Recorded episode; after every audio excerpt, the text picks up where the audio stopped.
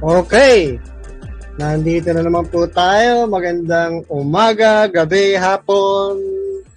Magandang araw sa ating lahat, ng mga kababayan. Auji bilal, bisaytan na rajim. Bismillahirrahmanirrahim. Alhamdulillahirabbil alamin. Assalamualaikum warahmatullahi wabarakatuh. Ah, magandang araw po sa ating lahat. Ngayon po ay dito sa ating bansang Pilipinas ay mag uh, alas 12 na po ng tanghali. Ika-26 po ng buwan ng uh, Mayo 2021. Okay po, ito po yung ating pang-apat na episode. Maraming maraming salamat sa lahat ng nasa likod ng ating namamahala sa Filipino World Channel, yung atin pong mga kasamahan na broadcaster dyan, at uh, yun pong lahat ng mga OFW nakikinig sa buong mundo. Uh, lahat po ng mga frontliners natin na nakaantabay at yung iba po ay uh, sa kasalukuyan po ay nagtatrabaho kahit na alam natin na nasa mataas na peligro ang kanilang kalagayan. Yun po ang uh, talagang ganapin yung kanilang mga ginagawa sa buhay, kanilang trabaho, magiging, pagiging frontliner. Po. So, ito pong ating programa ay bibigyan ko lang po ulit ng background. Ano? Tayo po ay uh, Pinoy Disaster Preppers. Uh, pinag-uusapan po natin dito yung mga pwede nating gawing pagpapa, pagpapaalala, paghahanda sa ating mga kababayan sa anumang klase ng indulto, dilubyo, mga emergency sa kung saan saan. Simulan po natin sa mga sa ating mga bahay at uh, ano mga pwede natin gawin para maging ligtas ang ating pamayanan kas, kas, kasama na yung ating pang-araw-araw na pamumuhay. Na po. Uh, yun pong ating mga na talakay dati, yung safety at saka yung ating mga preparation sa loob ng bahay, paano pagkalalabas, saan pupunta, uh, ano yung mga bagay-bagay na kailangan dalhin natin, yung ating go bag, pag ano tayo ka-ready, ano po. Ngayon po, uh, very special po yung ating magiging uh, panauhin ngayon. Uh, sisimulan ko na pong napakilala. Siya po ay uh, very successful na frontliner na mahaba na po ang pinagdaanan ng kanyang uh, uh, experience. Nako, pagsubok lang po, katakot-takot na pagsubok na inabot na yan. Siya po ay nag-umpisa bilang isang volunteer ng ating foundation dito sa Pilipinas. Uh, very proud po ang ating foundation, sampu ng ating mga dito sa Search and Rescue Unit Foundation, sa National Society for Search and Rescue, at yung pong ibang mga kasamahan natin na frontliner din po sa kasulukuyan na nasa ibang panig naman ng mundo na kung saan kapareho din po niya ang ginagawa. Si Dranreb Racelis po ay isang uh, registered nurse, uh, emergency medical technician, flight medic, sa kasalukuyan po siya sa isang paramedic na uh, ambulance paramedic. Nandyan po siya ngayon sa Doha, Qatar na kung saan yung isa po din nating volunteer nandyan yung kanyang misis, si uh, Trick Selin ay uh, mukhang hindi sila sabay ng duty kaya nagpapahinga na si Crix ngayon. So, bilang paunang pagbati sa ating mga nakikinig, pababatiin natin si Dran, pero batiin din natin. O oh, sige, siya, sige, siya na bumati doon sa kasama niya, sa kabady niya, no? So maraming salamat sa pagpapaunlak, Ginoong Dran, ang ating isa sa mga hero sa ating doble pagka-hero niyan. Hero bilang OFW at hero pa bilang isang frontliner. So, Dran, uh, good morning, good afternoon. Ano bang oras din ngayon sa duty mo? Go ahead. Magandang umaga po at uh, magandang tanghali po dyan sa Pilipinas. Dito po ay 7 a.m., 7.05 a.m. po sa Qatar. Uh, pasensya na po yung kasama ko ngayon, yung partner ko ay hinihintay pa yung pasyente namin. Nandito na kasi kami sa area na kung saan kinailangan nila ng ambulance. So, sa ngayon po, uh, nasa labas siya. Kaya, sa, sa, sa mamaya-maya po, bago siya makakasama. Anong pangalan niya? Daran? Isa po siyang Jordanian. Ang pangalan niya po ay Ala Asaf. Jordanian nationality. Tapos, uh, isa rin po siyang ambulance paramedic gaya ko. Yung role po niya ngayon ay siya po isang attendant or yung clinical attendant na mag uh, mag-aasikaso ng pasyente nagpapalit-palit kayo ng role dyan, di ba? Sa ngayon, ikaw yung piloto. Opo.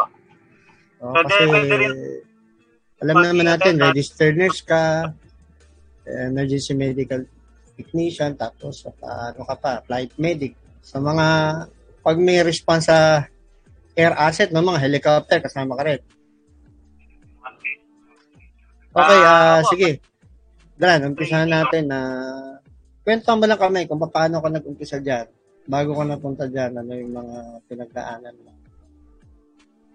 So, nung nakapagtapos po ako ng pag-aaral ng isang nurse, uh, una ko pong tinubukan ay uh, pinag-aralan ko yung tungkulin ko bilang isang nurse. So, ako po ay nag-render ng volunteer service for six months uh, nurse doon sa aming probinsya, sa Tawi-Tawi po. At pagkatapos doon, nung saglit lang po sa Tensya naman. Sige lang, ah, okay lang Dan. Okay, habang busy, tutuloy ka ng okay, konti. No? So, ano yan eh, uh, nag-HEMS yan, HEMS. Uh, ibig sabihin, under ng DOH, meron silang specific training, yung mga nurses, no? Yung naka-duty dyan sa mga hospitals. Specifically dyan sa Tawi-Tawi. Uh, dyan, ano? Then somehow napunta siya sa Manila at hanap siya na uh, alam na natin yung mga much greener pasture yung medyo mapataas yung kanyang level ng experience, no? So, Dan, sinabi ko kanina, uh, nag undergo ka dyan ng ng ano, ng, ng pag-volunteer mo, tsaka nag-hems ka rin dyan, ha? Ah, yun nga po. So, nung nag, nag-trabaho uh, po ako bilang isang nurse, na, na, natuklasan ko, meron pa palang ibang field ang pagiging healthcare provider. Tinatawag natin pre-hospital care provider naman po, which is yung mga ambulance crew. So, napag-alaman ko po yun at nag, na-intriga ako. So, nag-try po ako mag-volunteer sa DOH under HEMS po dati siyang HEMS. Uh, dati siyang stop death, tapos naging HEMS. Ngayon, ang kasalukuyang pangalan is HEM. H-E-M-B. Health Emergency Medical uh, Responder po ata. So, yun na po yung um, yung tawag sa kanila ngayon. Uh, pagkatapos po noon, nung na nasubukan ko maging pre-hospital care provider, healthcare provider, sinadya kong pumunta ng Manila para makapag uh, makapag-training ng ng uh, ng mabuti para para naman uh, maging legitimate or magkaroon ako ng konti pang kaalaman paano maging isang uh, pre-hospital uh, healthcare provider. So, yun po yung nagkaroon ako ng EMT training na sa Manila. At pagkatapos po noon, doon na po ako naging uh, member or nagkaroon ako ng chance ang makapag-join sa Search and Rescue Unit Foundation na kung saan po uh, uh, kayo po yung na, nag, uh, nag-found, nag-founder nito. At nagpapasalamat po ako sa sa pag-accept sa amin bilang isang member ng Search and Rescue Unit Foundation po. Yun. So, big sabihin, eh, marami na pinag... Tsaka yung mga ano natin, ano, Dra, no? Yung mga caravan natin, saka yung actual response natin, ano? Yes po. I-share mo nga experience doon. Well, sa sobrang dami, hindi ko na po pa-isa-isa eh. Basta, so, na marami tayong barangay na naturuan, mga community na naturuan, kung paano man lang nila mailigtas yung kanilang sarili at somehow paano rin sila makapagbigay ng first aid sa ating mga uh, kababayan na, na, na injured or nagkaroon ng isang uh, aksidente. Okay, tama, tama. So, Dra, nung na, napunta na kayo dyan, ano? Kasi, kasi uh, siguro yung dito na lang sa Doha, yung i, ano mo kasi alam ko, meron pa kayo ibang pinanggalingan dyan, eh, ano? So, Bago concentrate na muna tayo dyan sa ano. Sa yes, una yung... Uh, bago kami napunta ng Qatar, nanggaling kami sa Bahrain. Okay. Uh, trip number is 1245. Okay. So, bago po kami na dito sa Qatar, kami po ay nanggaling sa bansang Bahrain, Kingdom of Bahrain, na kung saan nagtrabaho po kami doon ng tatlong taon. Ako mm-hmm. at saka po nung po, parehas po kaming sa ambulance at uh, parehas po kami nurse. So, Yan yung ano, no? King Hamad Hospital, kung hindi ako nagkakamali. Yes po, KHUH King Hamad University Hospital po. Okay, ah, University Hospital. Yes po. So tatlong taon po kami doon, tapos nagkaroon kami ng oportunidad na magkaroon din ng uh, trabaho at yan. Uh,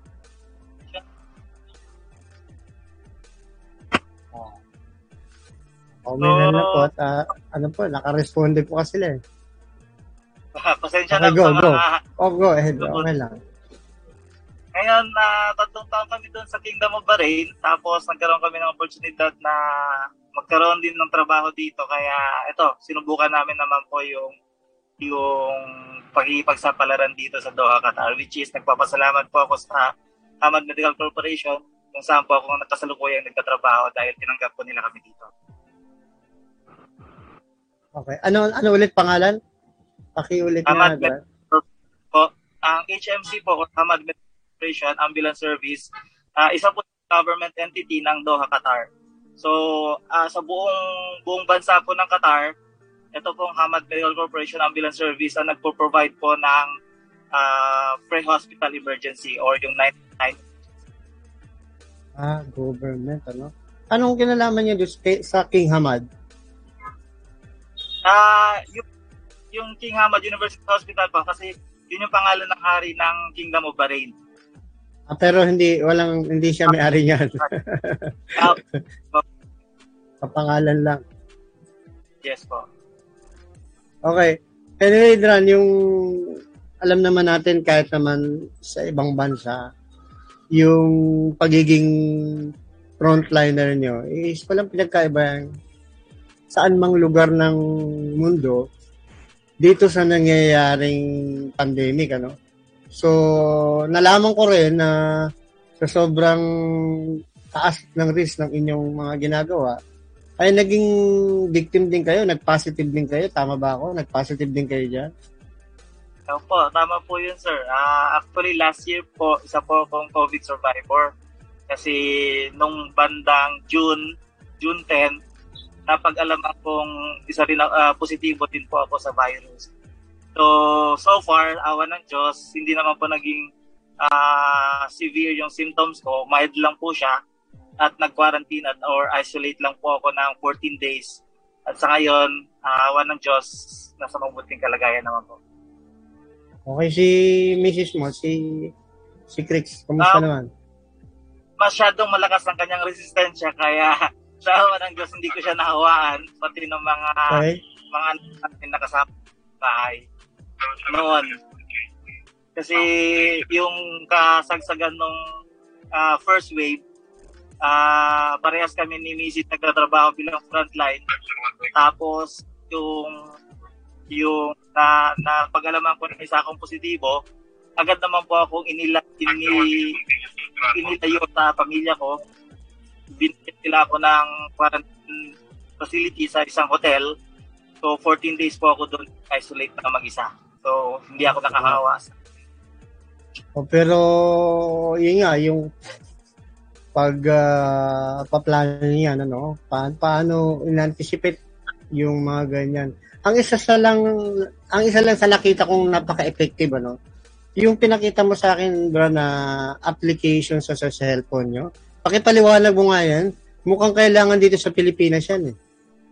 Hopefully po, hopefully magkaroon din po ng ganun ng Pilipinas Uh, ito po isang application na kung saan makakatulong po sa bawat mamamayan dahil uh, para magkakaroon siya ng uh, awareness na kung ikaw ay malapit sa isang uh, confirm COVID positive, magse-send ng notification sa inyong cellphone.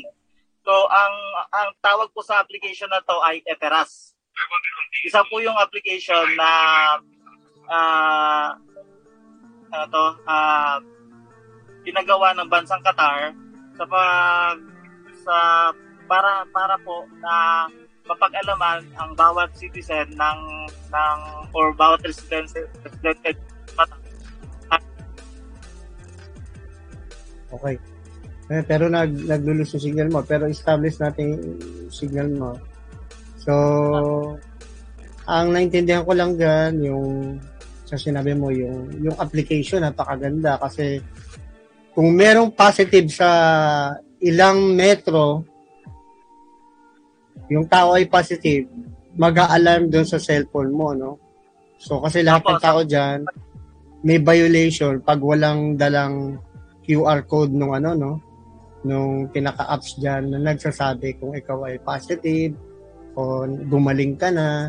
Yung status mo when it comes to uh, pandemic tama no Tama po.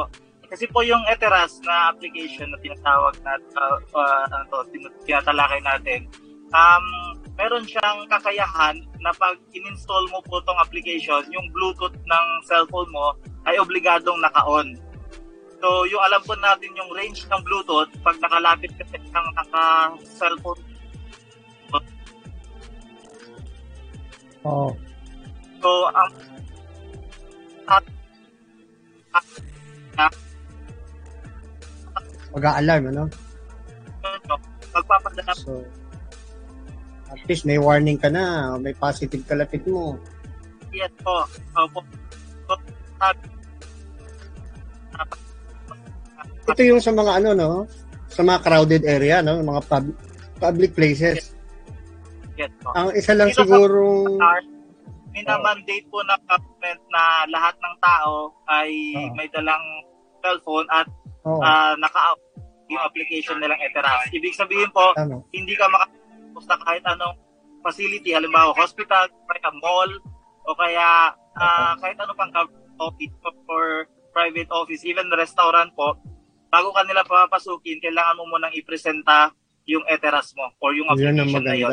At oh, oh. na kung ikaw po ba ay isang positive or ikaw, ikaw po ba ay isang uh, survivor na?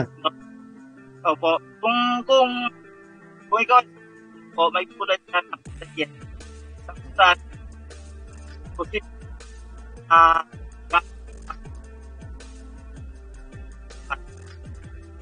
ay, dyan na puputol. Ran. Anyway, maganda yung ano sinasabi ni Dan, ano, yung mga kababayan, yung yung, yung yung software, yung application sa cellphone. Lagi nilang dala-dala yan. And uh, i-require ka ng mga establishment na pakita mo yun. Ang advantage eh, kumpirmadong ikaw yun. Kasi government yun eh.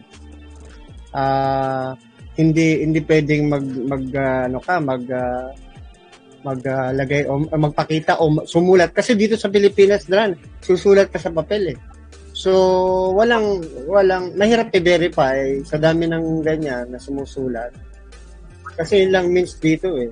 May kaprasong papel sa sa contact tracing. Ilalagay mo yung pangalan mo doon and then uh, doon ma establish doon sa temperature mo. Okay, mga kababayan, ah nakaresponde po yung ating guest. Diyan po ngayon sa Doha, Qatar. Ambulance, Ambulance uh, paramedic. Dalaw po sila. Si ating pong guest ay si si Gran Rebaselli. Siya po isang registered nurse na uh, ambulance paramedic. Kasama si Ala Asap. Yeah, kanyang partner, yung kanyang kasama sa kanyang ambulance. So ngayon po tinitingnan yung vital sign ng pasyente So, so far po yung blood pressure niya normal din naman po. Kaya stable po yung pasyente namin ngayon. Pero isa po siyang suspected case ng COVID dahil siguro meron po siyang exposure. Pangalawa, meron po siyang sintomas. Meron siyang lagnat, may body pain, may sore throat, may cough. So, paano yung mga yan, Dan? na Stay and play kayo? po. Stay and play kayo? Sa ngayon po, iti-treat namin siya, bibigyan namin siya ng kan para sa lagnat na bibigyan namin siya ng paracetamol na gamot. Tapos, dadalhin namin po siya sa hospital para Ah, mapacheck na rin po at ma-confirm kung positive pa siya or negative. Mhm. Ipapaswab test po siya doon. Ayos. Ayos. So, at least immediately, ano, mabilis ang... Nung inaobserbahan ko yung response time niya, wala pang 10 minutes. Ah. Opo, dito po sa Qatar, meron po kaming statistic na tinatawag naming ti- time of ah, response time na kailangan within 7 minutes po makarating kami sa sa pa- patient site Wow. or sa area. So, strategic location mo. Yung itinawag sa Yes iyo po. is meron kang time ah, of response computed. Opo, sa bansang Qatar, sir, meron po kaming walong hub. Yung bawat hub po, nakakalat po yun sa buong bansa. Tapos yung Wow. bawat hub naman po, meron siyang mga kanya-kanyang spoke na kung saan yung mga ambulance ay naka, naka-station doon. Kinakalat din nila po doon para kung sakaling may tawag sa area na yon may malapit na ambulance na pwedeng matap at may padala. Correct. Ang galing, ang galing. So, yan ang kulang sa atin. so, anyway, nako, napakagandang makita kung ganyan na yung mangyayari sa atin, ano? Dahil sa, sabi nga natin, Dran, di ba, noon eh, pinaparami natin yung volunteer para mas marami makatulong. Habang dumadami tayo, dumadami yung maliligtas. Yun ang dialogue natin lagi, di ba, naalala ko? Opo, naalala ko po yun. Kasi kung kaya nilang mandang maging may ligtas ng kanilang sarili, kayang-kaya na rin po nilang makatulong sa ibang tao sa pamamagitan ng konting kaalaman na pwede nating may, may share sa kanila. Kaya naman, ang pinaka-critical dyan, dahil yung equipment nila, medyo malipit yung mga equipment, eh, no? Saka, syempre, mga responder katulad nyo, ah in-import pa sa ibang bansa, mga expert para mag-duty at mag, ah, bigay na assistance sa mga ano nila dyan, ano, mga, mga citizens nila. No?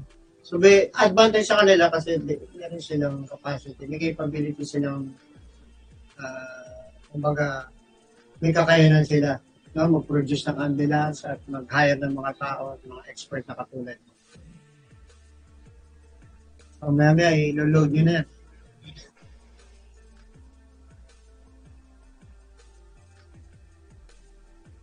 Brad, patayin niya ako ng mga patches niyo dyan. Pakipaliwanag mo nga ano mga, yung mga insignia niyo dyan. Yung Equipment po? Hindi, yung insignia. Yung nakalagay sa mga uniform niyo. Pakiulit po, pasensya, hindi ko narinig. Yung nakalagay sa uniform niyo, insignia, para sa ano yung mga meaning niya. Ah, yung logo po, I mean, ito, ito po. Oo, yan, yan, yan. Ah, ang naka, ito pong bilog, ito po yung um, ah, ano? Company. Company, company logo po. Yes, tama Okay, po. Ito okay, po yung company logo. Kasi po yung Okay, company, okay. yung Hamad Mineral Corporation, marami-rami po siyang sangay. Meron po Okay. siyang Sham na hospital, na tertiary hospital po. Tapos, meron din siyang mga services, other services tulad ng ah, allied health sa pre-hospital or ambulance service. Meron din po siya doon sa mental health, yung mga psychiatric hospital. At meron din po siya para sa yung mga ambulatory care, yung mga rehabilitation po para sa mga tulad ng na naputulan ng mga Mm. extremities or yung mga naka-recover galing sa stroke. May mga physiotherapists po na occupational therapist po na ino-offer sa mga mga pasyenteng naka-recover. So hindi lang yung kung anong ang hindi lang pino-provide ko dito yung yung health health services bago ka makarating sa hospital. Sunod po doon yung health services pagdating mo ng hospital at saka po health services pagkatapos mo pong makarecover sa hospital. Ah, okay. Hindi lang Tapos meron ako napansin eh. Meron din kayong bike medic Meron din kayong bo- ambulance boat. Opo, ac- ah, actually si Mrs. po doon siya nagtatrabaho ngayon. Isa po siyang bike medic na nagtatrabaho po siya sa ah, airport na wow. doon naman po yung mga public places na hindi na maraming tao at hindi na pa ah, hindi kayang mag ah, pumasok ng isang ambulance, di ba po? Dahil isa Tama, yun siyang close indoor indoor ah, Oo. places na kung saan napakaraming tao.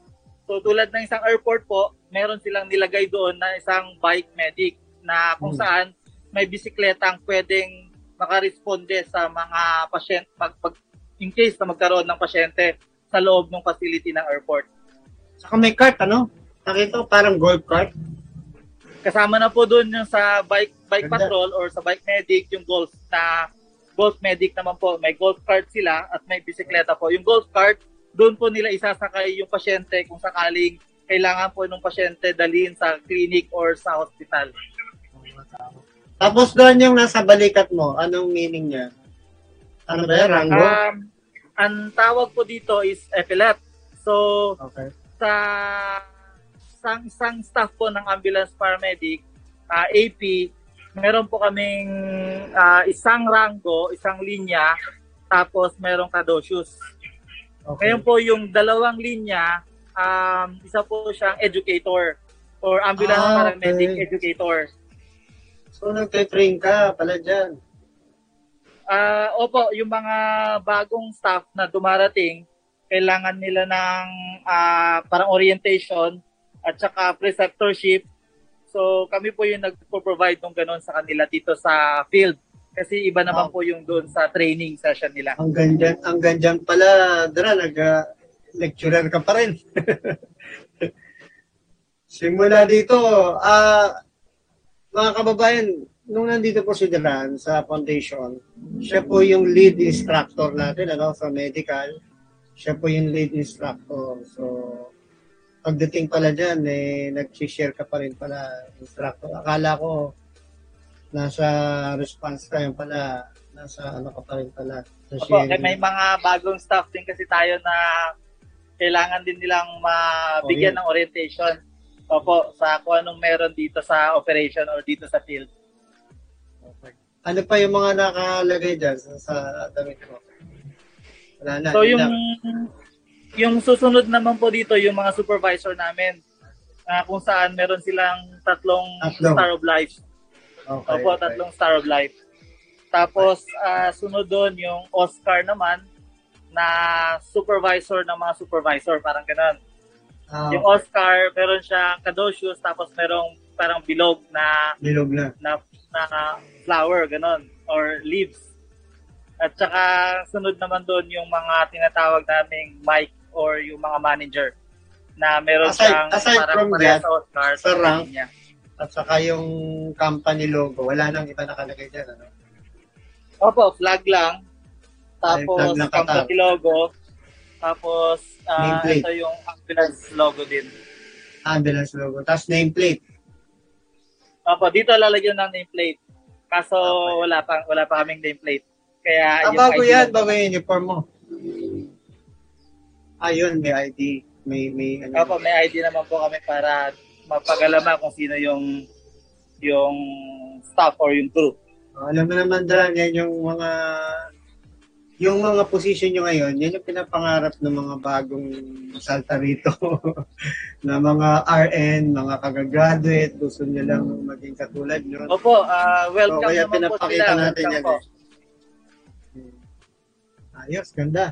So, big sabihin, ah nasa ano ka na, medyo mataas yung rango mo kasi nag-orient ka na ng mga bago. hin- hindi po, hindi po siya mataas yung rango. Hindi ko po masasabing mataas yung rango. Um, may, may kadagdagang pan lang po, may kadagdagang ah, responsibility lang po or kadagdagang Ah, task dagdag na role. magbigay ng orientation or mag, magbigay ng konting education sa mga bago naming kasamahan.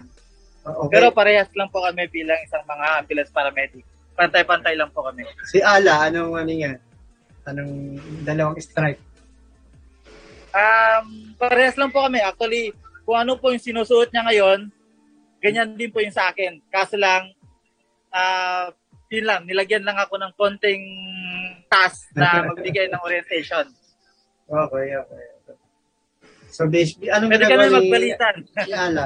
Anong ginagawa ni Ala? Nagbabantay lang sa pasyente, tapos, ah, yun, hinihintay namin mag, Pwede, mag pwede mo ba siyang pabatiin?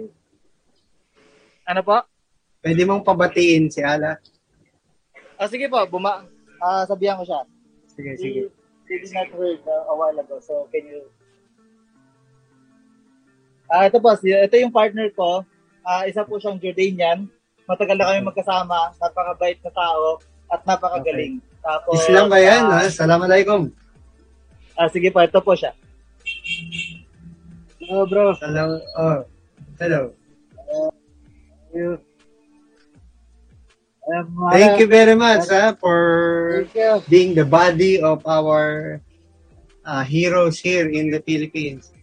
He is considered as one of the hero here as OFW and frontliner. Like you. Thank you, brother. Thank you. So, inshallah, ingat-ingat kayo dyan and God bless you. Alhamdulillah. At uh, meron mga, kat- mga taong katulad. Ah, hindi niya daw masyado pang narinig. Pero salamat na po. Thank you daw. Okay, okay. So, ma- mamaya pa maglo-load. Hindi pa, no?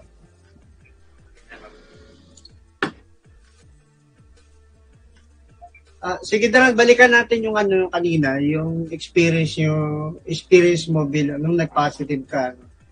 Ah, diyan sa Qatar, paano pag ganun? So, syempre stop na ang trabaho mo. Ah, tapos ah, ah, isolate ka, no? So pag ganun, ah, ang communication mo sa cellphone lang. Yes po.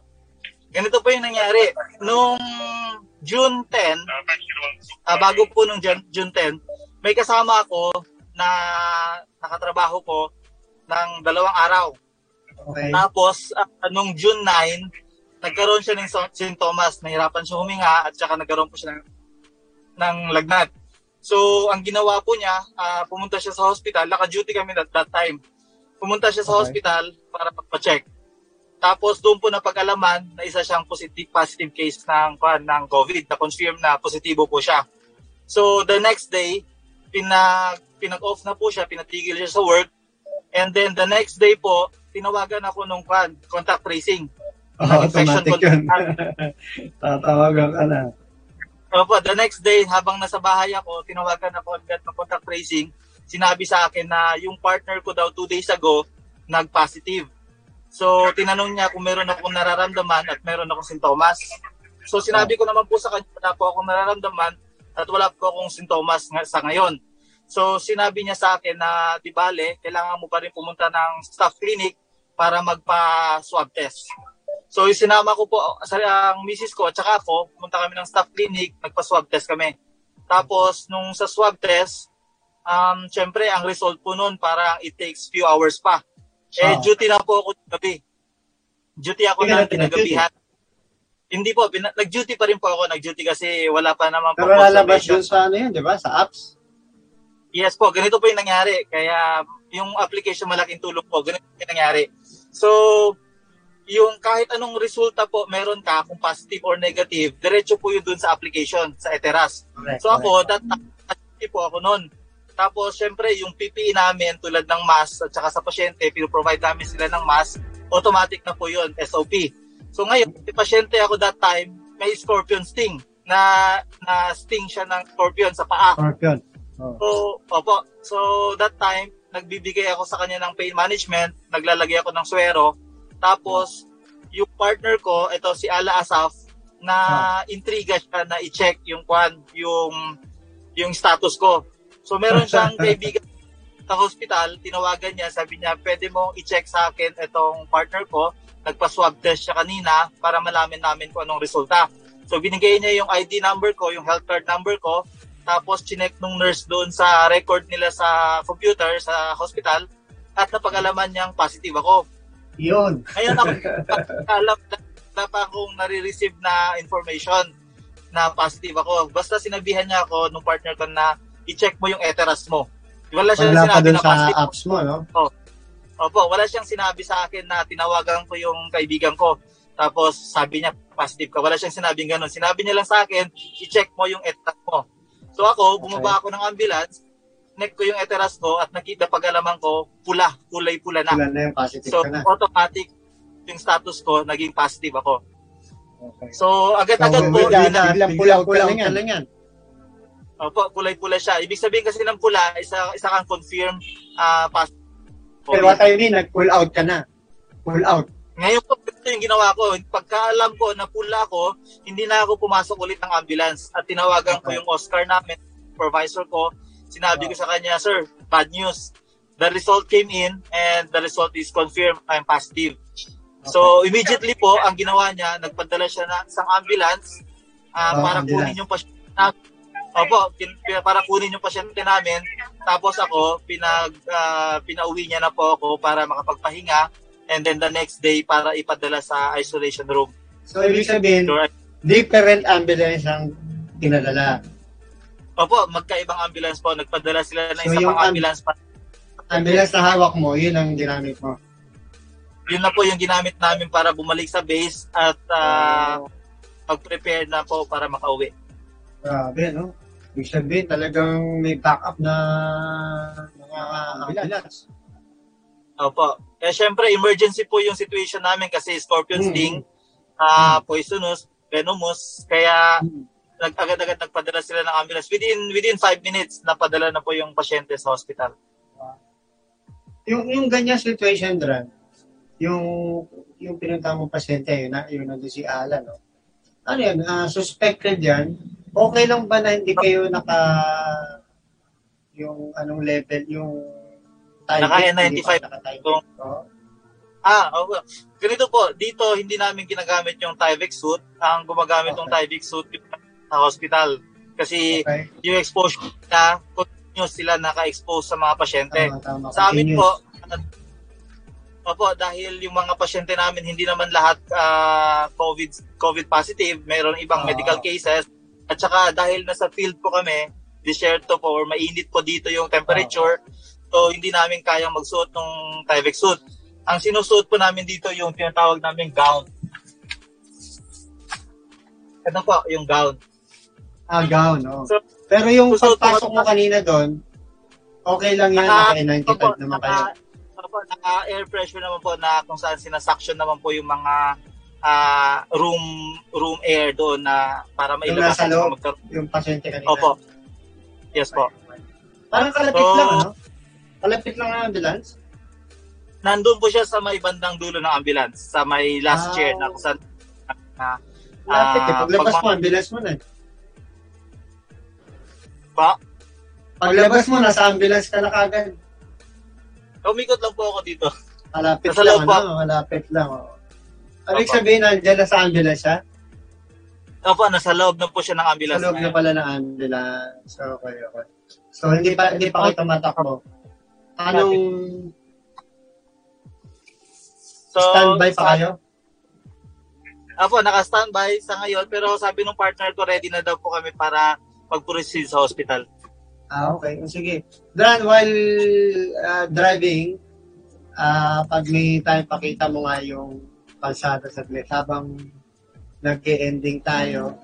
After that, ibaliktad mo lang para magbigay ka na ng, ng ano na mag-impart ka na ng ano mo na sharing mo. Last So, ito pa yung- Yan, pakita mo lang yun. Ito po yung area kung saan ako ngayon. Medyo incline lang yung yung area. Okay Dito po yung bahay ng pasyente. na. Okay. Opo. So, kailangan ko mag-reverse kasi medyo tagilid yung yung la- landscape. Kaya, So yun. mga, mga kababayan, paliwanag mo nga Dran, nasang lugar ka? O kakaalala nila dito ka sa Pilipinas. Nandito po ako ngayon sa bansang Qatar. Ah, Huwag mo na nasa sabihin yung kalsada. Opo, nasa industrial area po ang tawag po dito. Ayan. Industrial area, ito po, may may mga may mga citizen or residents po dito. Sigurado ako isa po siyang Pakistani kasi the way yung attire niya, attire po Ay, ng mga oo, Pakistani. Yung mga suot nila. No? Apo, medyo may distinguished dito yung mga Nepali, may mga Bangladesh, may mga Pakistani na yung mga normal attire na ginagamit nila na na-distinguish na yun yung citizens nila. Tama, tama. Ano to, mga trabahante rin dyan, ano? Opo, mga mga Baga- dito, mga Overseas worker din yan. po. Opo. Industrial park, ibig sabihin, mga manufacturing yan. Mga Yes po, company loob. construction area po. Dito po yung Ah, parang. Opo, yung mga kung saan nagbi-build ng mga or nagpo-manufacture ng mga cements, mga hollow blocks or yung mga ginagamit nila sa construction. Nagbabacking ka? Yes po, nagre-reverse po. Okay, sige. Maganda makita yung kalsado ng mga ating mga ah, viewers. Okay mga kababayan, habang nagbabaking po si Brad, ah tini, pi- pinapakita lang po niya yung kanilang response ngayon, ano? Kasi nagkataon po na during the time ng pag-guest natin sa kanya ay may responde sila, no? Meron sila kanyang pasyente bilang isang paramedic po sa Qatar, government uh, owned yung kanilang ambulance. So, may responde po sila sa mga tawag ano, sa mga sa mga pasyenteng ipipick up at uh, i-manage nila then they will decide kung i ita-transfer sa hospital. Sa ngayon po, ita-transfer sa hospital yung pasyente ah, suspected COVID patient din po yan. So, nakikita niyo po kung yung risk nung nung mga frontliner natin, ano? Frontliner na natin na OFW at the same time. Ibig sabihin, nasa ibang bansa, pero ang kanilang trabaho ay uh, frontliner, ano? Medyo Bali, po, ah, have ano po, ang 32-year-old advantage na yung kanyang Ah, misis eh, yan din Uh, correction, Bengali. Somehow, yung mga case of suspected COVID. We are now moving 42 to field hospital.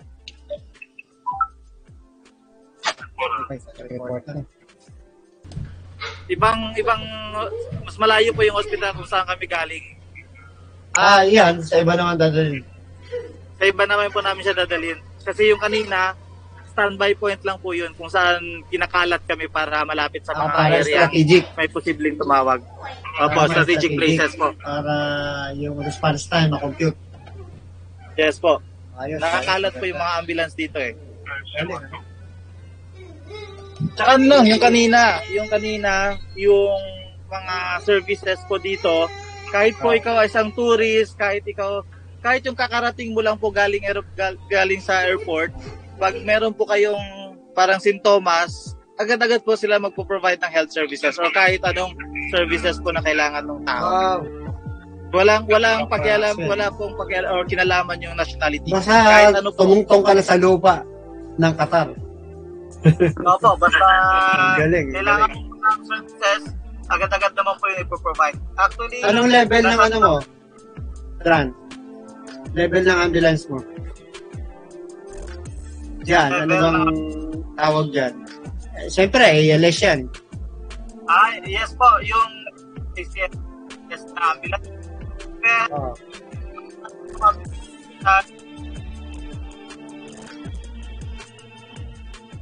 Siyempre, high-end na yung ambulance mo yan. Ano bang brand yung sasakyan?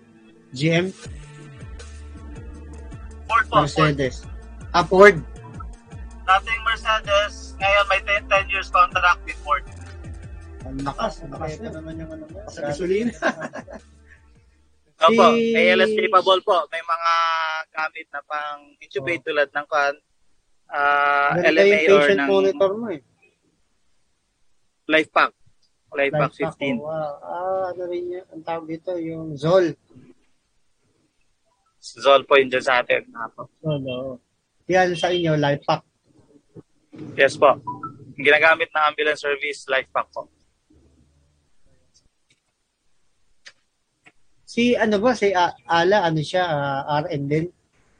Yes po, registered nurse din po siya sa Jordan. Wow. O kaya lang hindi siya EMT. O EMT rin. ah, hindi po sila EMT. Dito na po sila nag-take ng course, two months ng ambulance paramedic course po. Tinitrain po yun yung mga tini- yung mga staff dito na bagong dating, tinitrain po muna. Ah, bali yung transition kasi po dito maganda. Pagdating mo dito, bibigyan ka ng time mag-observe. So papasampahin ka sa ambulance pero hindi ka pwedeng humawak ng pasyente. Manonood ka lang. Observe lang. So may ilan may ilang months ka noon mag na ganun yung status, observatory, observation. Okay. Ah, next po noon, babalik ka sa training, ipapadala ka nila sa training, may two months po doon sa training. So classroom, ah, classroom setup. After po noon, may one month naman po, ah, preceptor under ng mga APED, kaya ko, or ambulance paramedic educator. One month po sila under namin. So, at that time po, may mga phases kaming tinatawag. Meron kaming tatlong phase. Yung first phase, observation period ng 4 days, and then instructional period ng 6 days, then another 6 days po is uh, independent phase kung saan sila Pero mismo dumating, haya namin. dumating kayo Isip- dyan, kaya nyo na lahat yan, di ba? Ano po? Nung dumating kayo, capability nyo, kaya-kaya nyo na lahat yan. Opo, may mga knowledge na po kami dati das, dahil nga sa nang nasa nandiyan pa kami sa Pinas, nag-training na kami ng EMT. So nung Ah, nag-train oo. kami dito ng ambulance paramedic, hindi na kami nahirapan. Parang Okay, review lang ang nangyari. Eh, tsaka alam nila na iba yung mga Pinoy. So ilan ilan kayo dyan sa ambulance brand na Pinoy? Dalawang crew po ang bawat isang alpha or isang ambulance. Tapos ah, sa bawat emergency, tulad ng halimbawa Zulu Code, nagpapadala po sila ng tatlong ambulance. Isang Pero alpha, ilang, isang ilang Charlie, Pinoy? at isang Delta. Ano po? Ilan kayong Pilipino na sa ambulance? Ah, dito sa ambulance service, ambulance, ambulance department, siguro mga nasa pan na rin, ah 1,000 plus. Ha? Kasi nasa 3,000 siguro yung staff ng ambulance service alone eh. Hindi kasama yung sabihin- hospital ah. May isang libong Pilipino dyan? Opo, malaking malaking department po Wow. yung ambulance department. Hawak ng kalsada, dran na.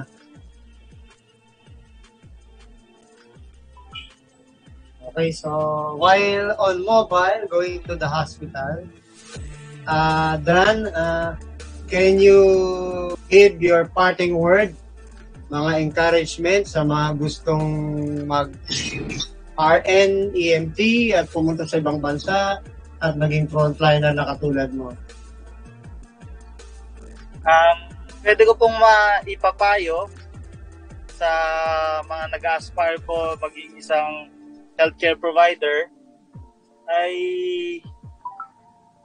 tuloy lang po kung ano po yung um, kasalukuyang mga steps na ginagawa natin ngayon sa buhay tulad ng na, kung nag-aaral pa tayo, kailangan na nating pagbutihin upang tayo po'y makapagtapos at sakaling makapagtapos po tayo, yung kaalaman na naituro sa atin sa pag ah, habang nag-aaral tayo ay ma-impart po natin dito sa ating ah, trabaho or bilang isang kari- sa career natin. So, sa mga gusto pong mag-apply dyan, ah, most welcome po at ang mga bansa ngayon na kailangan-kailangan po nila ng mga frontliners at saka mga healthcare providers. So, go ahead po. Um, try your luck and your best para po makapag ah, magkaroon ng opportunity na kung saan ma- matatanggap po or magkakaroon tayo ng chance to render our services at saka ka- to, or- to render our knowledge and skills sa mga taong nangangailangan. Okay, maraming salamat, Ran, sa pagpapaunlak ay, uh, sa aming invitasyon. Ano? Maraming salamat din sa pag-share na experience mo dyan at sa lahat ng mga ikinuwento mo simula nung ikaw ay estudyante hanggang maging successful na isang lifesaver no? sa healthcare provider. So, Again, maraming salamat. Pati dyan kay Alasap. Thank you so much. And God, bless. Ingat, ingat, ingat ka dyan, Dran. Please send, the regards to your, wife, to Bonita, kay Crix. Ingat kayo dyan. Maraming salamat. Maraming maraming salamat din po. So, habang nagmamaneho si Dran, pakita mo ulit. ano, habang nag mag-ano tayo, magpapaalam tayo sa programa. Pinabati po natin lahat ng mga nakikinig na netizen. Yung atin po mga taga-NetPH dito sa Pilipinas po, meron po isang malaking grupo na mga volunteer na mga nagra-radyo na gumagamit ng two-way radio para makatulong sa ating kapwa during uh, actual disaster, during emergency, tumutulong po sila.